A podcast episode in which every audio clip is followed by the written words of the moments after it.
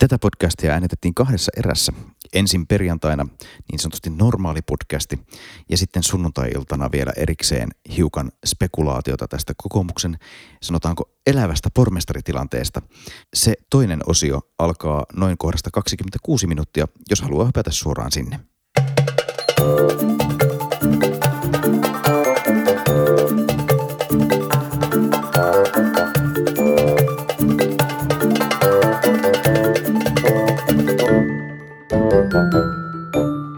Hei ja tervetuloa Valtuustopodcastin kuuntelijat ja tällä kertaa myös katselijat, koska äänitämme elämämme ensimmäistä Instaliveä ja meitä Lauran kanssa hiukan huvittaa tilanne. No tämä huvittaa, kiitos.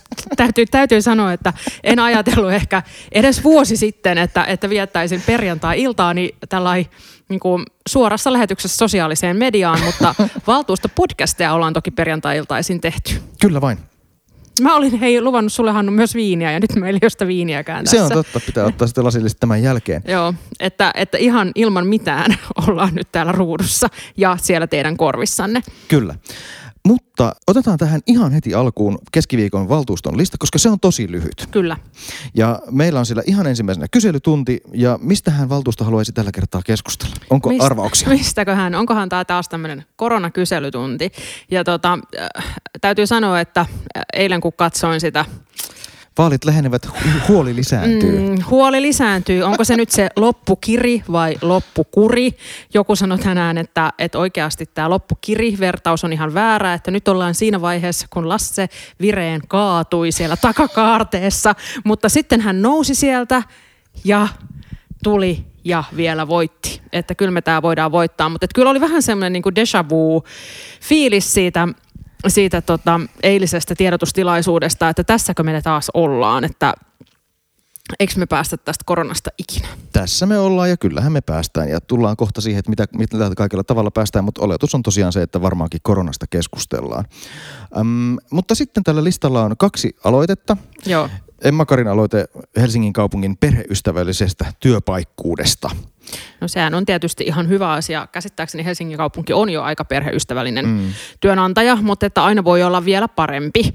Että, että, tota, että just se, että miten esimerkiksi on, on vaikka kaupungin työntekijöillä mahdollisuus mm. vaikka vuorohoitoon, jos ajatellaan ihan siitä, että on mahdollisuus järjestää se arki niin, että, että tota, pystyy, tai sitten semmoinenkin on ihan perheystävällistä, että täällä pystyisi perheet asumaan, että, että meillä olisi asuntoja asuntoja, jotka käy kaikki, kaikenlaisten. Tämäpä näin. Täytyy antaa myös Eijalle sekä seuraavalle valtuutetulle, jonka aloitetta käsitellään, eli Seija Muursille pisteet siitä, että täydellisesti ajo, ajoitetut aloitteet, että tulevat juuri maaliskuun alkuun kuukausi ennen vaaleja. Se on ihan totta, että ne tuli just tähän, eikä, eikä sitten tota, siihen edelliseen valtuuston kokoukseen, missä meillä oli tosi paljon Kyllä. aloitteita myös käsittelyssä. Mutta sitten täällä on tosiaan Seija Muurisen aloite siitä, että kaupungin toimialojen tulisi tehostaa yhteistyötä mielenterveyskuntoutujien asumisketjun ja sen nivelkohtien sujuvoittamiseksi. Ja sehän on asia myös, jota tuskin kukaan meistä varsinaisesti vastustaa. No ei meistä kukaan sitä vastusta. Mutta sen lisäksi valtuuston listalle tulee vielä yksi kohta, jota mm. ei tosiaan vielä tällä listalla tällä hetkellä lue. Ei, koska mähän Hannulle sanoin, kun mä näin tämän listan, että kun Hannu, Hannu kysyi multa, että mikä on tämä tämmöinen lista, niin mä sanoin, että no, tämä on kokous, joka pitäisi perua ja olin jo sanomassa, että jos olisi Mari Puoskari tai Tuuli Kousa ollut, ollut tota, ää, puheenjohtajana niin kyllä olisi kokous peruttu, koska Maria Tuuli oli musta kyllä sillä tavalla aika hyviä siinä, että ei turhia kokouksia järjestetä. Mutta, tota, mutta et meillä on tulossa ihan iso asia sinne. Kyllä, eli kun tämä uusi tartuntatautilaki, josta tässä on nyt ollut puhetta, ää, tulee voimaan, niin siitä seuraa se, että kaupungit saavat uusia valtaa, uutta valtaa, ja sitten täytyy määritellä se, että kuka sitä käyttää sitä valtaa. Ja se tulee pika-aikataululla nyt ensiksi kaupunginhallitukseen maanantaina, ja sitten valtuuston sen heti keskiviikkona sitten kaupunginhallituksen esityksen mukaisesti. Näin oletetaan. Annetaanko me tässä nyt sitten jotenkin koronakoordinaatioryhmälle jotain virallista valtaa vai, vai tota, katsotaanko me ihan muuten vaan peruskaupungin sääntöjen mukaan? Sinä varmaankin luit sen, luit no, sen esityksen. tässä näette, miten professionaalisia kyllä. me Hannun kanssa. No, mutta neljä Hannu... päivää vielä valtuuston. Kyllä tässä ehtii useampaan kertaan lukea se esityksen sitten, on. kun se listalle tulee. On näin on. Mutta tässä on ollut jonkun verran puhetta, että kuka Helsingissä näitä päätöksiä tekee, että, että kun huomasimme, että eräskin kaupungin hallituksen jäsen sitten turhautui tähän päätöksentekoon ja halusi valita toisen tyyppisiä ratkaisuja. Halusin valita toisin. Mm. Kyllä. Mutta eikö me oltaisi yhtä mieltä siitä, että jos tätä hallintosäätömuutosta ei olisi, niin tämä kokous kyllä Tämä kokous olisi peruttu. peruttu, varmasti olisi peruttu. Kyllä. Vaikka tietysti kyselytunti on näinä aikoina semmoinen tärkeä profiloitumisen paikka. Ja, ja, ja totta kai siis kun nämä koronatilanteet tässä muuttuu ihan päivittäin, niin, niin kuin ollaan nyt nähty, mm. että eilen jouduttiin sitten perumaan se mielestäni ihan oikea päätös siitä, että toisen asteen opiskelijat olisivat päässeet siinä Hannun sun perään kuuluttamassa. Heti kun me puhuttiin mm. podcastissa siitä, että pitäisi saada tätä vuorolukua, niin eiköhän sitten heti tehty semmoinen päätös. Niin, tehtiin ja peruttiin se. Ja niin, koska se kyllä, pääministeri käski. Se kyllä aidosti huolestuttaa todella paljon, että mitä, mitä tästä tulee. Ja paitsi, paitsi tietysti ammattipuolella myös ihan lukiolaisetkin, että ensiksi ei ole vanhojen tansseja ja sitten ei ole penkkareita ja nyt on kirjoitukset. Ja, et, et aikamoinen lukiokokemus tulee heille. Näin on ja, ja kyllä se varmaan fakta on se, että, että varmaan aika moni tarvitsee sit lisää aikaa tähän toisen kyllä. asteen suorittamiseen. Että, ja musta se on ihan musta se on tosi inhimillistä, että, että paitsi että ei väl, tosi monihan on pärjännyt tosi hyvin etäopetuksessa ja nämä mm. op, niin tunnit on pystytty järjestämään, mutta että se, että kun siinä vaiheessa pitäisi sit miettiä sitä, että mitä haluaa tehdä isona, niin mm. kyllä siihenkin tarvitaan sitä niin, kanssakäymistä muiden kanssa. Kyllä kuulijat ehkä ja katsojatkin saattaa tietää, että, että tota, Hannu ja minä ollaan molemmat ehdolla näissä kuntavaaleissa. Eli tämä on tavallaan, ei olla, ei ole mitenkään, ei olla millään tavalla niin kuin pystytä ajattelemaan tätä asiaa ää, ottamatta huomioon sitä, että olemme itse ehdolla, että se tähän tällainen disclaimeriksi alkuun. Niin, kyllähän se tietysti vaikuttaa tähän. Eli nyt paljastettakoon, että mistä me haluamme keskustella. Eli se on se, että paljon on puhuttu siitä, että pitäisikö vaalit perua. Niin, pitäisikö ne perua? No ei niitä pitäisi perua. No niin, keskustelu päättyi. keskustelu Kiitoksia. päättyi. Ja minkä takia niitä ei pitäisi perua? No mä näen, että ne on tavallaan demokratian peruskivi ja nyt mennään tavallaan sitten ihan jo siihenkin, että millä tavalla valta kaupungissa pyörii. Että jos lähdetään siitä, että nyt viivästytetään ihan vaikka kuukaudella tai kahdella kuukaudella vaaleja, niin siitä seuraa se, että se nyt valittava valtuusto ei käytännössä pääse vaikuttamaan tulevan vuoden talousarvioon. Ja si- nyt kun jokainen valtuusto pääsee vaikuttamaan neljään talousarvioon, hmm. niin sitten yhtäkkiä meillä onkin valtuusto, joka vaikuttaa kolmeen talousarvioon. Se on keskeinen vallankäytön väline tässä meidän demokraattisessa järjestelmässä. Mielestäni tässä on kyse ihan periaatteesta ja konkreettisesta vallasta, jota meidän pitää miettiä, että millä tavalla sitä jaetaan. Ja sitten se ei, niin, sitä ei saa pysäyttää ihan kevyin perustein. Ja mun, mun nähdäkseni suomalaisessa demokratiassa se on pysäytetty toisen maailmansodan takia. Sen takia, että ryssä tuloo, niin sen takia ollaan jätetty vaalit järjestämättä. Ja nyt tämä ei tällä hetkellä missään tapauksessa tämä epidemia Suomessa ole sellaisessa tilanteessa. Joo, mä oon tästä ihan samaa mieltä. Ja sitten ajauduin eilen Twitterissä keskusteluun, johon osallistui myös entinen oikeusministeri arvostamani Tuija Brax, joka vaan totesi, että kyllähän silloinkin oli paljon sanomista siitä, että kun vaalit tai että ei ollut paljon sanomista siitä, että äh, niin kuin vaalit siirrettiin, kun me muutettiin tätä rytmiä. Eli edellinen kuntavaalikausi, siis, joka päättyi silloin 2017, niin sehän oli neljä ja puoli vuotta. Kyllä. Ja, ja silloin meiltähän kysyttiin, meiltä valtuutetulta kaikilta pitisi allekirjoittaa sellainen lomake, että sa, onko käytettävissä vielä, että onko sitoutuuko, ja koska silloin kun me ollaan tehty, oltiin tehty se sitoutuminen niihin 2012 kuntavaaleihin, niin silloin me ajateltiin, että se kausi on neljä vuotta. Ja silloin sitä kysyttiin ja silloin olisi saanut niin kuin tämmöisen pikaeron valtuustosta, kun muutenhan kaupunginvaltuustosta on todella vaikea erota, ellei muuta toiseen kuntaan. Mutta, mutta et silloin tota, sitä kysyttiin erikseen, sitä asiaa valmisteltiin tosi pitkään. Ja siinähän siis, nythän, jos nyt vaaleja siirrettäisiin, niin kävisi niin, että se seuraava kausi olisi lyhyempi, mm. koska se olisi kyse vain näiden vaalien siirtämisestä, eikä siitä, että me siirretään kokonaan vaalipäivää. Mm, Et se on musta niinku ihan, se on aivan, tässä on niinku kahdesta ihan eri asiasta kyse. Ja yksi syy muuten, miksi niitä vaaleja silloin 2000 17 sitten päätettiin, että ne järjestetään, siirrettiin sinne kevääseen, niin se päätös tehtiin osittain just tästä Hannu mainitsemasta syystä, että, valtuut, että valitut äh, valtuutetut pääsevät heti rakentamaan sitä äh, budjettia. Eli kun aikaisemmin oli niin, että vaalit oli lokakuussa ja sitten ää, toimikausi alkoi tammikuussa, niin siinä sitten vanha valtuusto vielä, joka voimasuhteetkin saattoi olla ihan tosi erilaiset kuin sen, joka sitten aloitti työskentelynsä, ää, niin tota, se päätti vielä budjetista seuraavalle vuodelle. Ja siinä on tosi pitkä aika, että sitten sä vuoden toteutat sitä budjettia, joka on laadittu. Niin tää, musta tämä perustelu oli tosi, tosi hyvä Kyllä. siihen, että miksi tätä vaalirytmiä niin muutettiin. Että, että kyse ei niinkään ollut siitä, että keväällä on niin paljon kivempi kampanjoida. Mm. Että mehän ollaan eduskuntavaalejakin on siirretty, siitäkään jo pitkä aika, kun ne siirrettiin maaliskuulta huhtikuulle. Ja siinä oli itse asiassa just tämä kampanjointisyy ilmeisesti yksi. yksi. Ja tota, täytyy sanoa, että ainakaan viimeksi ei ollut mitenkään kauhean paljon paremmat kampanjointisäät kuin lokakuussa, että kyllä me räntäsateessa aina niitä flyereita on jaettu. Tänä keväänä nyt sitten ilmeisesti jaamme jotain virtuaaliflyereita. Mutta tota, mutta se oli, niinku, se oli tämän niinku työskentelyn kannalta musta todella erittäin hyvin perusteltu. Mutta sä Hannut viittasit eilen tästä myös tosi hyvin äh, siltä kantilta, että äh, sä olit vähän selvittänyt, että miten muualla maailmassa, kun tämä pandemia ei ole mikään tämmöinen meidän Suomen ihan oma juttu. Koska olen konsultti, niin osaan heti ensimmäisenä avata Googlen ja ruveta selvittelemään Googlella asioita. Eli toisin sanoen rupesin katsomaan, että onko muualla Euroopassa järjestetty vaaleja, vaikka ollut koronat päällä. Ja totta kai itselläkin oli mielessä Yhdysvaltain vaalit, jotka, jotka järjestettiin marraskuussa ja silloinhan sillä tilanne oli selkeästi Suomea huonompi monissa osavaltioissa. Ja, ja kyllä on, löysin aika nopeasti Liettuasta, USAsta, Romaniasta ja Portugalista vaalit, jotka on järjestetty kaikki selvästi Suomea huonommassa huonommassa olosuhteessa. Eli todellakin korona on ollut moninkertainen määrä ja kaikissa näissä se, ne vaalit on onnistuttu ilmeisesti jossain määrin koronaturvallisesti järjestämään. Ja tosiaan osassa vaaleja äänestysaktiivisuus on laskenut, mutta osassa se on ollut taas korkeampi. Että, että tavallaan mikään ei, mikään tavallaan tämmöisen niin perusvaalimekanismiin meihin liittyvä perustelu ei mun mielestä kestä. Ja, ja mun mielestä on myös aivan selvää, että vaalit on täysin mahdollista, itse aika helppoakin jopa järjestää koronaturvallisesti. Että jos me ajatellaan, että meillä on ryhmiä, ryhmiä tavallaan tämä perusäänestäminen, ennakkoäänestys ja vaalipäivääänestys, niin sehän on helppo tehdä vaaliturvallisesti. Se on suurin piirtein sama kuin kaupan kassa se prosessi, että kaikilla on maskit, niiden virkailijoiden edessä on sermit ja, ja, sitten jonotetaan hyvillä turvaväleillä ja sitten ovelle vaan joku ihminen, joka tsekkaa, että sisään ei tule liikaa ihmisiä kerrallaan, näin.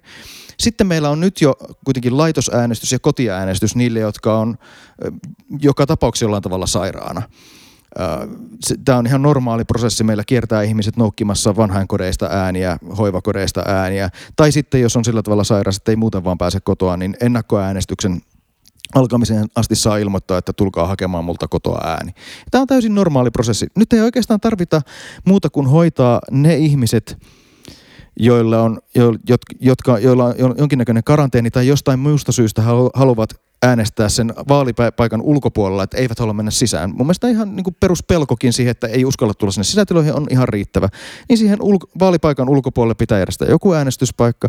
Ja sitten toinen on sitten nämä ihmiset, jotka on määrätty eristykseen siksi, että heillä, on, heillä tai perheenjäsenillä on akuutti korona.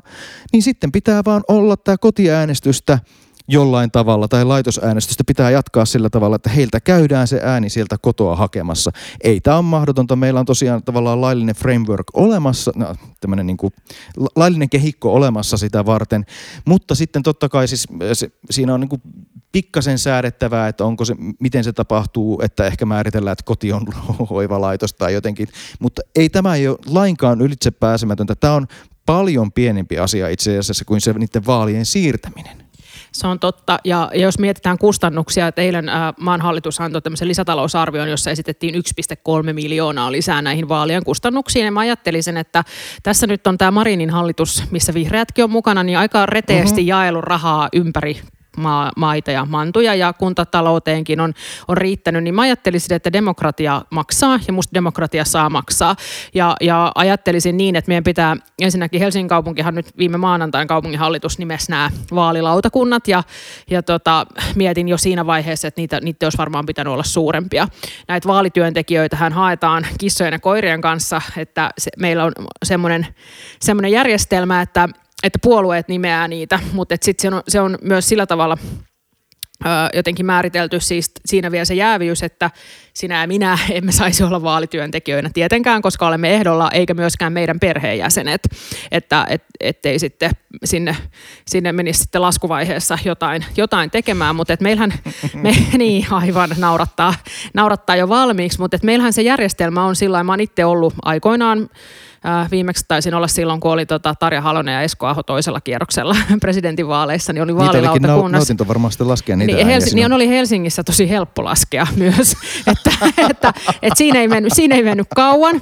Ja tota, et, et, et tavallaan siis kun, kun kahta numeroa vaan jakaa, että kuntavaaleissa tietysti siinä kestää vähän pidempään se laskuvaihe ja näin, mutta, että, mutta, mutta mun mielestä meillä on tässä nyt kuitenkin melkein kaksi kuukautta vielä vaaleihin, että meillä on vaihto, erittäin hyvä mahdollisuus siihen, että me lisätään vaalivirkailijoiden määrää, korotetaan vaikka niitä palkkioita ja sitten, ja sitten mietitään just tätä, että miten me saadaan ennakko, ensinnäkin ennakkoäänestystä, kaikki entistä aktiivisemmin äänestämään ennakkoon ja, ja, tota, ja sitten just sitä mm. teltta ulkoäänestyksiä. Niin. Mä itse Tämä tänä, ei ole, tänä, varmasti ole vaikeaa. Itse asiassa tänä aamuna työmatkalla rupesin tätä asiaa miettimään, rupesin perkaamaan, että mitä asioita siellä on, mistä syntyy lisäkustannuksia. Sitten mä tein semmoisen ihan arvion blog, blogiini, sieltä blogilleni no niin, vai mahtav- blogissani, blogissani, eikö tämä ole tämä, niin, mistä mua aina, aina em, moititaan, niin. että pitää, pitää olla sisäpaikallissijassa, sinne kirjoitetaan. Niin. Niin, tota, niin, se, ei, sä et kirjoita blogilla. En. Sinne, sinne tota, kirjoitin sitten ajat, ajattelua, että mitä se su, suurin piirtein oli. Se hiha, hihasta ravistin semmoisen luvun, että se olisi ehkä noin 5 miljoonaa se lisäkustannus, että mitä tulee siitä, kun pitää palkata lisää ihmisiä ja pitää hankkia niitä telttoja sun muita. Ja sitten jos me ajatellaan vaikka, että se niin kuin tuplataan sen lisäkustannus, että ollaan vähän höveleitä. Tässä viime aikoina on kuitenkin heitetty niin, miljardeja niin, silleen. Hallitus niin näin, on höveli. Niin tota, sitten sit se 10 miljoonaakin, niin se on ihan hyvä hinta siitä, että me pyöritetään demokratiaa normaalissa aikataulussa. Ja mä itse asiassa uskon, että jos se vaali, vaalit siirrettäisiin, se maksaisi varmaan vähintään sen 10 Ihan miljoonaa. Kuulla, ei, ei ja kysymystäkään. Et, et, et se, että, että tota, mulla on mainospaikkoja varattuna, jotka varmaan saa peruutettua, että ei ole kyse siitä, mutta et mä tiedän, että tosi monella on, on isoja mainostiloja varattuna.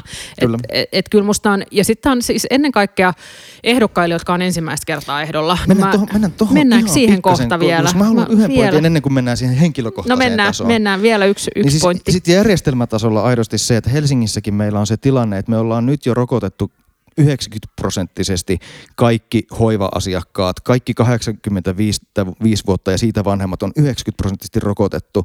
50 prosenttia 80-85-vuotiaista on rokotettu. Nyt tässä on vielä tosiaan puolitoista kuukautta vaaleihin. Vaalipäivänä me ollaan Helsingissä oikeasti jo, ja, ja ylipäätään Suomessa. Me ollaan rokotettu käytännössä kaikki yli 80 suurin osa 70-80-vuotiaista ja iso joukko jo niin kuin sitäkin nuorempia riskiryhmäläisiä. Eli ylipäätään voi ajatella vielä, että se itse taudinkin vaarallisuus on jo sitten tavallaan siinä kohtaa, kun päästään vaaleihin, se on pienempi. Joo, näin se on. Ja lisäksi tähän nyt tuli tämä sulkutila tai mikä se nyt loppukiri onkaan. Mm. Mutta sitten tosiaan tämä henkilökohtainen taso.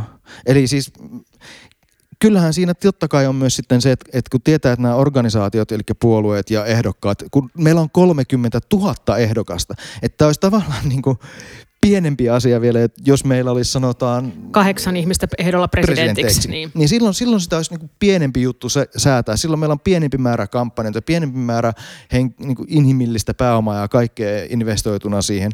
Nyt i, ihan hirveä määrä ihmisiä on tähtää siihen päivämäärään. Ja ei sitäkään voi ohittaa, että tosi iso joukko ihmisiä on nyt jo laittaneet tosiaan rahaa mainosostoihin sun muihin, joista osaa voi siirtää, mutta osaa välttämättä ei. Et olisi ihan kohtuutonta, että jos esimerkiksi voi kuvitella joku ensimmäisen kerran ehdokas on pistänyt vaikka 3000 euroa julkisen liikenteen mainoksiin, joita sitten vaan niin kuin ilmoitetaan, että ei näitä voi siirtää, että that's it. Että mm. se, on, se on paskempi homma, että jos sulla on niinku pyörii kahden viikon mainoskampanja puolitoista kuukautta ennen vaaleja. Niin, ja sitten kyllähän se nyt varmaan niin on, että jos ne vaalit nyt siirretään, niin ei niitä siirretä puolitoista kuukautta eteenpäin. Että kyllähän sitten varmaan mm. ajatellaan, että sitten siirretään jonnekin syksyyn. Just ennen kuin me aloitettiin tämä lähetys, niin huomasin, että, että puoluesihteerit ja oikeusministeri Henriksson olivat tänään tavanneet, ja, ja siellä ei kukaan ollut ehdottanut vaalien siirtämistä.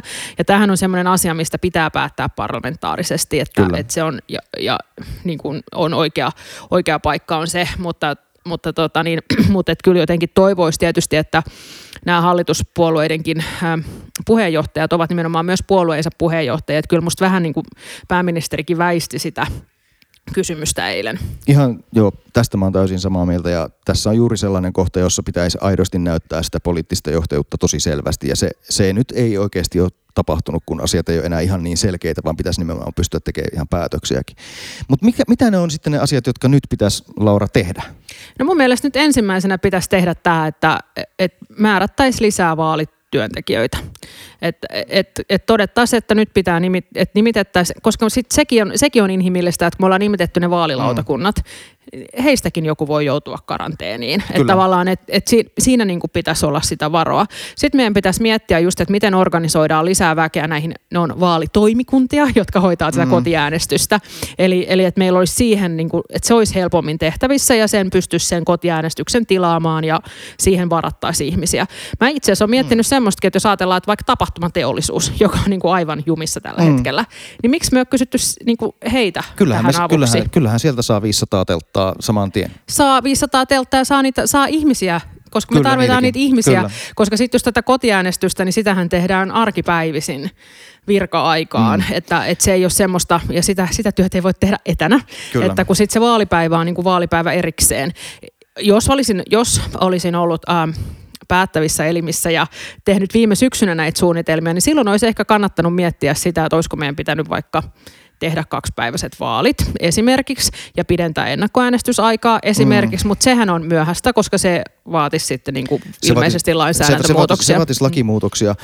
Mutta tavallaan näissä niinku vaalitoimikuntien ja muiden säätämissä, niin siinä ymmärtääkseni kuitenkin taas sitten, ja näiden kaikkien muiden käytännön järjestelyjen valmistelussa, siinä ihan kaupungilla on valtaa. Eli kyllä tässä nyt on sellainen tilanne, jossa oikeastaan myös ihan niinku Helsingin kaupungin hallituksen ja ehkä myös pormestari Vapaavuoren pitäisi nyt sitten vaan ottaa ja käyttää valtaa ja lähteä jo ennen kuin valtio antaa rahaa tai lähtee itse astumaan eteenpäin, niin ottaa se ensimmäinen askel ja ilmoittaa toivottavasti jo maanantaina, että nyt on käynnistetty nopealla aikataululla näiden asioiden valmistelu ja me pyrimme varmistamaan nämä, nämä, nämä, jotta se äänestäminen on turvallista ja jotta nämä vaalit voi tapahtua. Ja siinä turvallisuudessa on nimenomaan sekin puoli, että, että me halutaan kuitenkin, että äänestys aktiivisuus on korkealla. No todellakin. Niin, niin tästä seuraa se, että meidän on tehtävä ne niin turvallisiksi, että, että nekin ihmiset, jotka pelkäävät tartuntaa, monet on lukittautuneet jopa koteihinsa, että hekin uskaltavat tulla sinne äänestyspaikalle ja äänestää. Se ei ole ihan pieni asia. Ei, mutta se on musta niinku demokratiassa tärkeää. Ja sitten toinen asia on niinku se, että puolueethan vielä etsii ehdokkaitakin.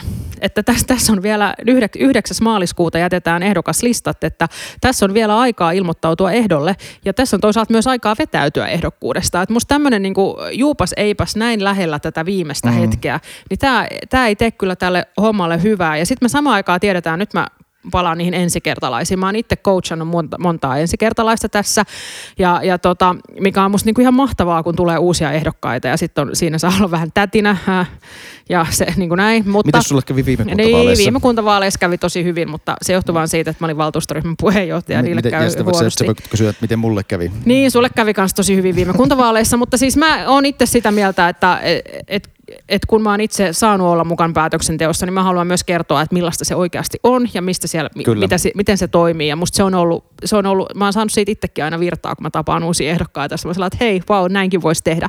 Mutta, mutta se, että uudet ehdokkaat, tosi moni on vastannut jo niihin vaalikoneisiin, joihin vastaaminen on muuten ihan yhtä äh, semmoista sanaa, mitä ei saa käyttää tässä lasten kuulen, mutta siis sehän on niinku ihan kauheata ja siis mm. se vaatii ihan hirveästi. Et siis aikaa on, vaikka ei olisi käyttänyt rahaa, niin tähän on käyttänyt monenlaista aikaa ja, ja sen miettimistä, että, että tota, niin kuin mun yhdeksänvuotias lapseni sanoi tosi hyvin, mm. hän joka haki tuossa tuon laturin äsken, niin hän sanoi tosi hyvin, kun mä viime perjantaina täytin Iltalehden vaalikonetta, missä kysyttiin, että kunnan on panostettava vanhusten kotihoitoon, vaikka se tarkoittaisi leikkauksia opetukseen.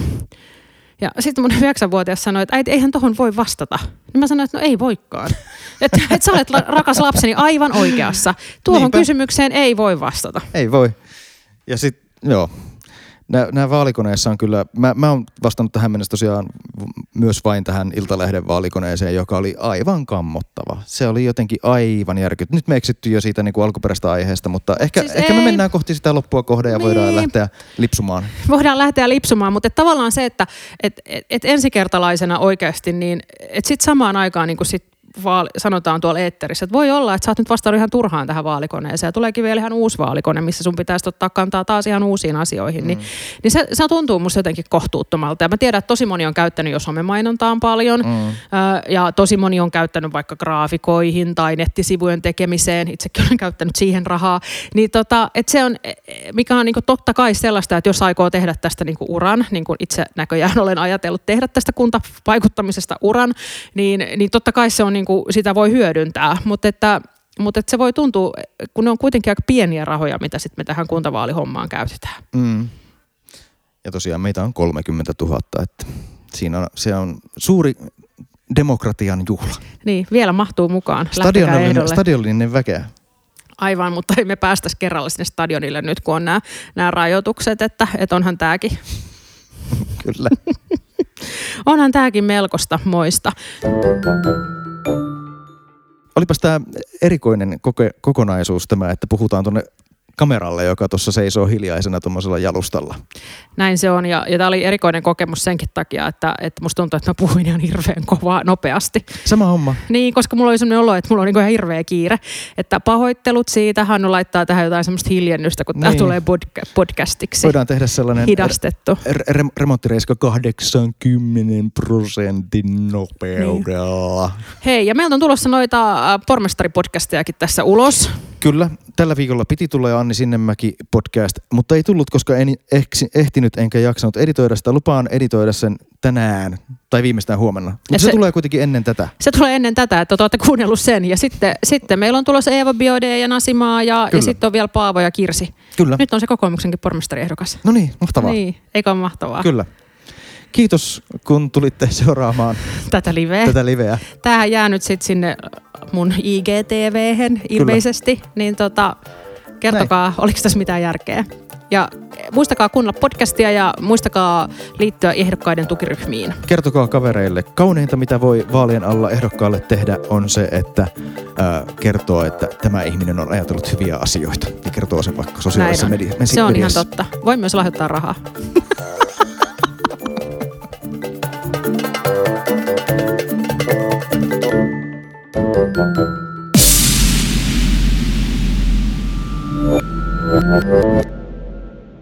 No niin, tervetuloa rakas podcastin kuuntelija tähän ekstra-lähetykseen, jonka äänitämme tässä nyt vielä puolitoista vuorokautta alkuperäisen podcastin jälkeen.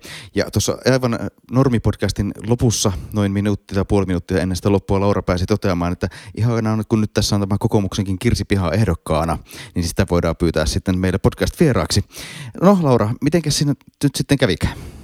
Niin, no eilen Kirsi Piha sitten ilmoitti, että hän ei olekaan kokoomuksen äh, pormestariehdokkaana. Ähm, vetosi äh, vähän ehkä, ehkä kryptisestikin siihen, että, että tota, e, e, koki, että ei pystyisi tullessaan valituksi olemaan ähm, yhtenäisen kokoomuksen ähm, ehdokas ja, ja, ja tuli sitten tällaiseen ratkaisuun, että olihan toi aikamoinen niin kuin vuoristorata tämä viimeiset 24 tuntia, että, että tota, yksi lähtee, toinen lähtee, sitten kaikki ilmoittaa, että minä jään ja minä jään ja, ja sitten, ja sitten tota niin, äm, nyt sitten kokoomus on nyt saanut kaksi näkyvää ja mielestäni niin kuin erinomaisen kanssani erinomaisen niin kuin arvopohjan omaavaa kansanedustajaa ehdolle Helsinkiin, että, että tota, Elina Lepomäki ja Juhana Vartiainen ovat ilmoittaneet, että Juhana Vartiainen ilmoittanut jopa olevansa kiinnostunut tästä pormestarin tehtävästä, että, että eiköhän me ihan hyvä pormestariehdokas nyt saada. Mähän olen koko ajan Hannu sanonut, että Helsingin kokoomuksella tulee olemaan paras pormestariehdokas. Kyllä se, se täytyy nostaa hattua tälle jaksamiselle. Sehän kuulosti ihan lähestulkoon hallitulta prosessilta, kun sä sen tuolla tavalla selostit. Joo, täytyy sanoa, että mitään hallittuahan tässä ei ole ollut. Tai siis, ähm, en tiedä siis, mä luulen, että itse asiassa Elina ja Juhana olisi varmaan lähteneet ehdolle, tai ainakin mm. Juhana joka tapauksessa niin kuin kuntavaaleihin. Elinasta en, en ole ihan niin varma, että hän on tosiaan tammikuussa vasta muuttanut Helsinkiin ja, ja niin kuin kuten itse on kertonut, että tämä oma henkilökohtainen elämä on tietysti mm. ollut haastava ja, ja vaalipiirin vaihdosta ja muuta, että, että tota, en sitten tiedä, että tähtääkö hän sitten esimerkiksi ensi eduskuntavaaleissa siihen, että hän olisikin helsinkiläinen kansanedustaja eikä uusmaalainen kansanedustaja, koska eduskuntavaaleissa sillä asuinpaikalla ei ole mitään merkitystä. Ei, toki tuntuisi aika loogiselta, että olisi, jos on jollain paikkakunnalla valtuutettuna, niin sitten olisi kansanedustaja myös siltä paikkakunnalta. Niin, meinaakohan Timo Harakkakin tehdä muuten niin. Että et, et tavallaan niin kuin se, että et sehän on, niin kuin, että se on jänni, että et mä ymmärrän tosi hyvin sitä, että, että hän on niin kuin sitä asiaa pohtinut tosi pitkään, että et, et mihin, mihin kykenee. Ja kyllä hänellä selvästi hän sanoikin, että tilanteet muuttuu ja, ja, ja sitten – halusi lähteä mukaan ja mä uskon, että eh, luo vähän semmoista säpinää ja, ja, ja sipinää, mutta että on ollut hauska seurata poliittisten kommentaattoreiden ää, kommentteja tuolla Twitterissä, missä ei pitäisi olla. Mulla on, musta on tullut semmoinen doomscrollaaja, niin kuin Hannostakin, niin tota, ei pitäisi olla siellä, että, että et, et, koska poliittisten kommentaattorien niin kuin kommentithan ovat tästä niin kuin vaihtuneet, että eilen oltiin ihan sitä mieltä, että mistään ei tule mitään Helsingin kokoomuksen osalta ja nyt oltiin ihan sillä että no niin, tästähän se taas lähtee, että politiikka on nykyään kyllä todella nopeata. Et itse olen aamupäivän keskittynyt kuuntelemaan John Bon Jovin uusia kappaleita. Vanha mies jaksaa yrittää vähän sama kuin sitten tällä Juhana Vartiaisella, mutta tota, olihan se, olihan se aikamoinen ilta tosiaan. Voin, voin kuvitella, että mitä se oli kokoomuslaiselle, kun tällä tavalla niin kuin sivusta katsovalle politiikkanarkkarillekin se oli sellainen, että yhtäkkiä kännykässä alkoi mese, mese ja WhatsApp ja Signal-viestit piipittää ja kilkuttaa ja niitä tuli sitten kymmeniä ja satoja siinä muutaman tunnin aikana niin kuin toiseen kymmeneen erilaiseen chattiin, mitä itse kullakin on. Että et, et se oli melko, melkoisella vauhdilla sitten tapahtui siinä kohtaa. Joo, mulle, lähetet, mulle lähetettiin kissan kuvia ja, ja ties mitä. Ja, ja siis sain, mutta siitä mä olin tosi iloinen, että mä oon saanut kyllä paljon myös kannustusta lähteä itse mukaan pormestarikisaan. Että, että tota, sehän on tietysti tällaiselle varavaltuutetulle niin aina niin kuin ilo, ilo kuulla, että, että niin kuin kannatusta löytyisi myös omasta puolueesta, ei vain muiden puolueiden kannattajilta. Joo. Mä jotenkin ajattelin tätä kokoomuksen kokonaistilannetta, voit kertoa mulle sitten, että millä kaikilla tavoilla mä oon väärässä, mutta mä vähän tavallaan, jos sitä kelaa sinne vähän kauemmaksi, että jo silleen tämä Jannen tuleminen, Janne toki oli ollut äh, aiemminkin valtuutettuna Helsingissä, kuten myös totta kai Kirsi oli ollut, niin äh, Janne tuli tavallaan sellaisena Deux Ex Machinaa messiaana pelastamaan kokoomuksen ja johdatti kokoomuksen suureen vaalivoittoon. Sitten hän ilmoittikin tuossa kaiken maailman oskaloiden takia jättäytyvänsä pois pormestarihommista ja ja sitten kokoomus jäi ikään kuin sellaiseen samanlaiseen tilaan, jossa odotettiin samanlaista messiasta. Jollain tavalla se kokoomus odottaa sellaista suurta yhtä johtajaa, joka sitten tulee ja pelastaa sen tilanteen. Ja sitten Kirsi, Kirsi tuli, mutta sitten yhtäkkiä hän ei sitten kuitenkaan ilmeisesti kyennyt täyttämään messian saappaita. Niin, tai siis, että eh, mä oon siis samaa mieltä sun kanssa siitä, että et, et kokoomuksella on vähän semmoista niin kuin taipumusta niin valtakunnan politiikassa kuin kuntapolitiikassakin niin olla sillä, että, että pitää olla niin kuin suuri ja mahtava johtaja, joka on sitten se, joka hoitaa kaiken. Että et, et sellaista erityisesti kuntapolitiikka ei ole, että et, et meillä kuitenkin tällä vaalikaudella sitten toisaalta on jakautunut tosi hyvin se, että vaikka pormestari johtaa kaupunkia, niin sitten – ryhmäjohtaja hoitaa sitten taas enemmän niitä puolueiden värisiä neuvotteluja, että sitä niin kuin vastuuta on ehkä jakautunut kuitenkin tasaisemmin valtuutettujen välillä, ja, ja se on musta niin kuin hyvä asia.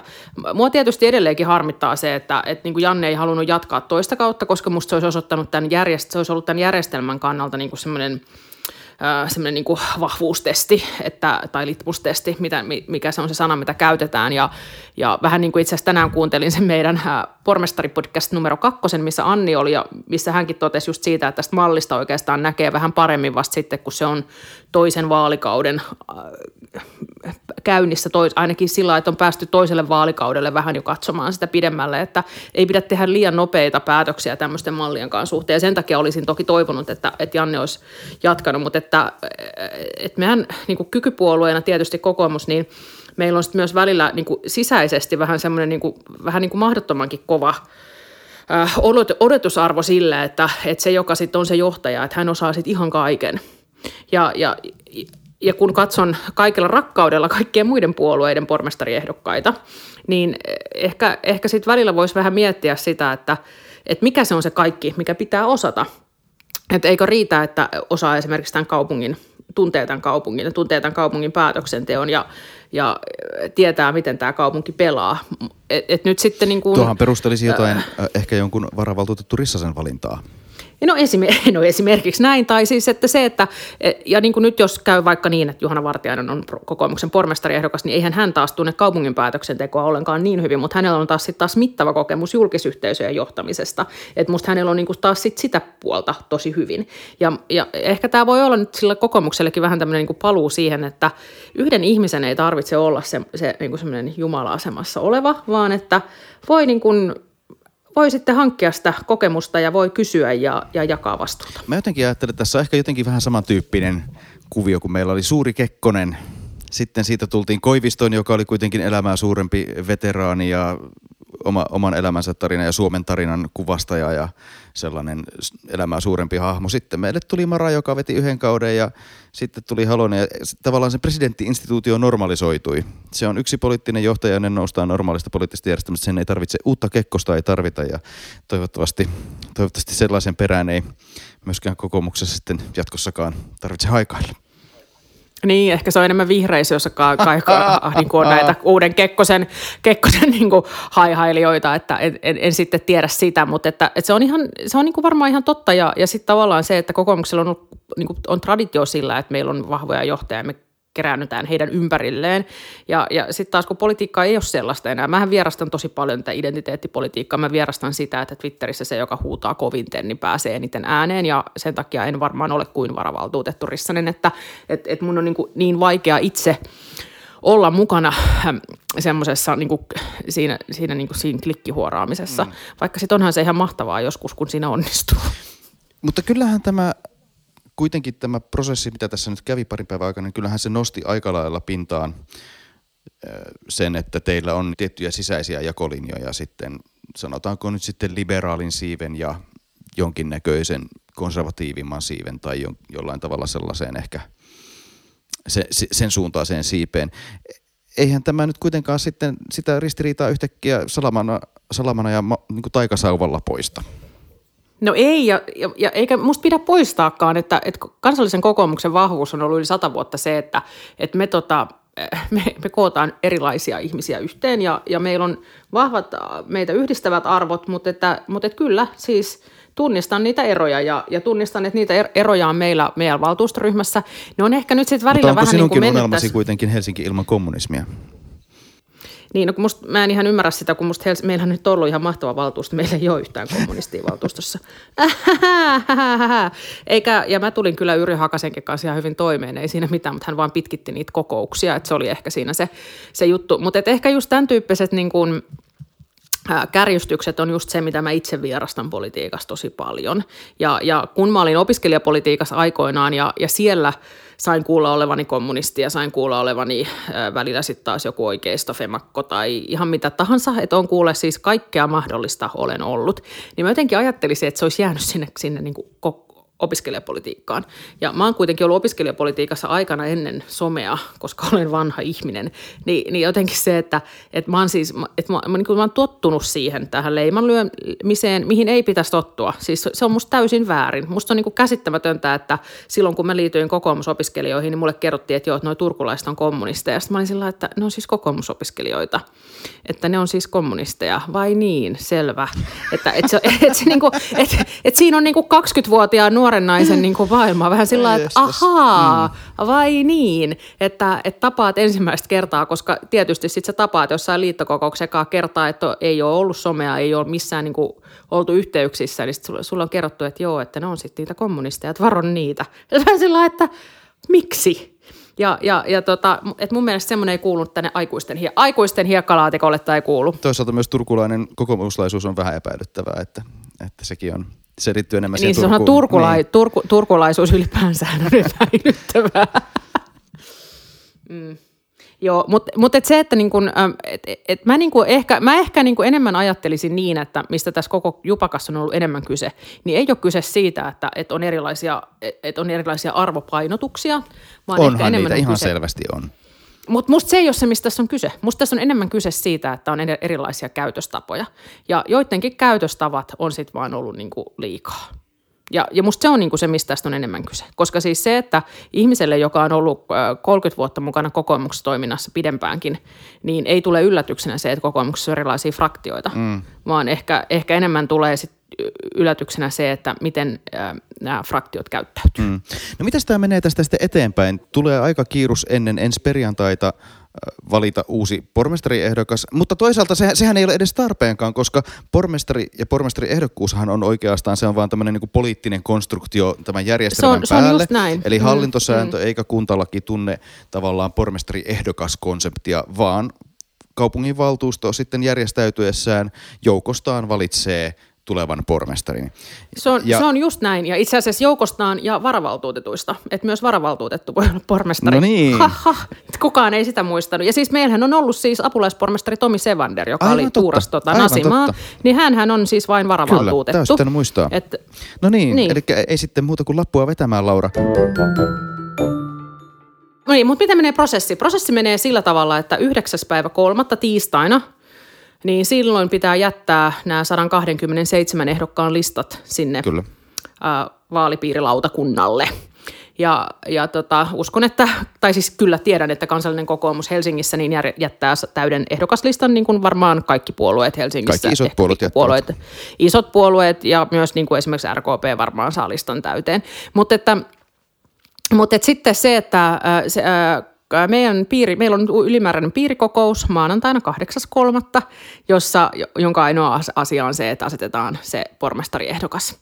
Niin tota, silloin sitten asetetaan Helsingin kokoomuksen pormestariehdokas. Mutta siis sehän ei vielä takaa tosiaankaan mitään, niin kuin sanoit Hannu, että ää, kuka tahansahan voi sitten tulla nimetyksi valtuutetuista tai varavaltuutetuista ää, pormestariksi sitten vaalien jälkeen. Mm. Ja tämä lähtökohta on tietysti se, että suurin puolue sen ehdokkaan asettaa, mutta siinä pitää sitten vielä tulla niin kuin yhteisymmärrys mm. muiden puolueiden kesken. Uskotko, että tässä nähdään vielä sitten ihan skaba? Mm, en tiedä, en, en usko. Mä luulen, että tässä piirihallitus nyt valmistelee, valmistelee ehdotuksen ja, ja tota, niin se sitten menee, koska kyllä mä luulen, että nyt tässä ei niin kuin mitään skabailua kaipailla. Mm, ymmärrän. Kokoomuksella on ollut perinteenä juuri tämä, jos ajatellaan sitä lähtökohtaa, mistä Janne lähti aikoinaan, sehän oli sellainen 100 äänestys silloin ja nyt sitten 64 30 kuusi, eikö näin, oli suurin piirtein taisi olla se äänestystulos. Eli, eli siinäkin oli jo se, että hänellä oli kahden kolmasosan piiri kokouksen edustajista tuki takanaan. Ja sekin koettiin jo tavallaan vähän kulmia nostatti siinä vaiheessa täällä ulkopuolelta, kun katsotaan, koska kokoomuksella on perinteenä ollut se, että se on sitten tosiaan yksimielistä se valinta tuossa kohtaa. Niin, no se oli tota, piirikokouksenhan paikallisyhdistyksessä lähettää ehdokkaat, mm. että, että tota, sat, meillä oli 101 muistaakseni edustajaa siellä ja itse olin yksi heistä ja, ja tota, mua ei lopannut kukaan mihinkään suuntaan, että ehkä ne ajatteli, että mä olin ns. varma tapaus, että ei kukaan tota, kukaan lobannut mihinkään suuntaan. Että ei, ei, ei mulla ole mitään käsitystä, että miten vahvasti sitäkään oli sitten mitenkään lobattu. Että, että meidän piirihallitushan oli ollut yksimielinen siitä Kirsi Pihan ehdokkuudesta, että, mutta että – Uh, Toi on vaan aika mielenkiintoinen. Tämä liittyy nimenomaan niin. just siihen toimintakulttuurin eroihin. Lasse Männistö minulle aina totesi, että niin Hannu, teillä on sellainen kesäleiri, kun meillä on tällainen armeijaorganisaatio, jossa tehdään sillä tavalla kuin käsketään. Niin, niin, no ei se ehkä ihan niin, niin ollut Lassellakaan se, se valtuustoryhmä hallussa, että, että tota, se on semmoista toiveajattelua tietysti monella voi olla. Niin, mutta tuossa näkyy jotenkin se, että mä jos esimerkiksi vihreillä olisi ollut tällä kertaa useampia, nythän meillä oli tosiaan tällainen suorastaan pohjoiskorealainen yksi, yksi paras ehdokas. Joo, sekin oli musta itse asiassa, musta se oli myös Älä nyt jännittävää. Mulle, mulle siis vielä. oikeasti, ei kun, mm. oli, ei kun oli oikeasti jännittävää, koska tota, niin, olisin ajatellut, että tilanteessa, missä niin kun vihreät on kuitenkin ollut eduskuntavaaleissa Helsingin suurin puolue, niin olisi mm. ollut kiinnostusta muillakin. Joo esimerkiksi istuvilla kansanedustajilla. Pitää paikkansa, mutta tosiaan sit mä koen tosi vahvasti, että se vihreässä liikkeessä se, että olisi vastaehdokkaita, joita sitten ehkä niin useammalla kierroksellakin äänestettäisiin, niin se ei tavallaan sinällään heikentäisi sitä ehdokasta ja hänen positiotaan siinä liikkeessä. Ei, ei, ei, ei mutta ei, ei että tässä nyt niin kuin, niin, no, joo, ehkä tässä nyt jotkut ovat katsoneet peiliin ja miettineet omia sanojaan. Onko siellä harjattu? Mutta se, se niin, No en tiedä, onko harjattu, mutta, että, mutta että kyllä mä niin itse, itse se, mitä mä sanoin, meillä oli tuossa ehdokas tapaaminen, jossa sanoin itse sen, että, et, et tavallaan, että tämä on niinku ihan hirveän kurjaa kampanja-aikaa, kun ei pääse tapaamaan yhtään ainutta mm. ihmistä. Ja ei ole, mäkään en ole tavannut puolia meidän ehdokkaista, meidän uusia ehdokkaita. Että mä oon tavannut ne heistä, ne heistä joita, joita olen itse ollut houkuttelemassa mukaan tai jotka ovat halunneet niin kuin, kuulla multa siitä, että millaista on olla päättäjänä.